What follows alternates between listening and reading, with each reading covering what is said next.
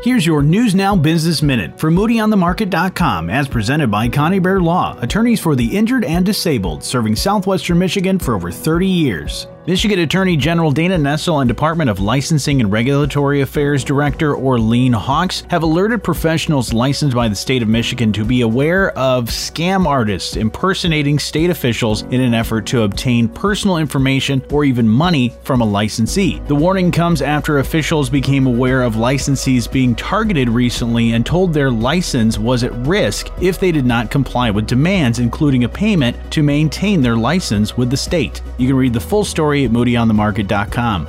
I'm Johnny Reinhardt, and when you want to know Southwest Michigan's business, find it first at Moody on the Market. And when you're on the go and you want to know, download the Moody on the Market app in your app store or find it at moodyonthemarket.com.